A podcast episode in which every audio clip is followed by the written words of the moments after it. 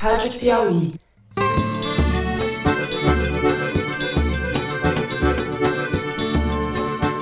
Opa!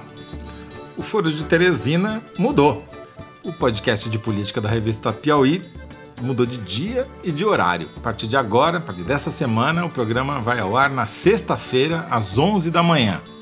E, como você sabe, Fernando de Barros e Silva, Malu Gaspar e eu vamos continuar comentando os principais fatos de política no Brasil e no mundo.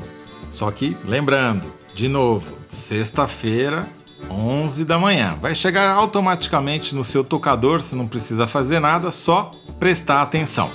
É isso aí.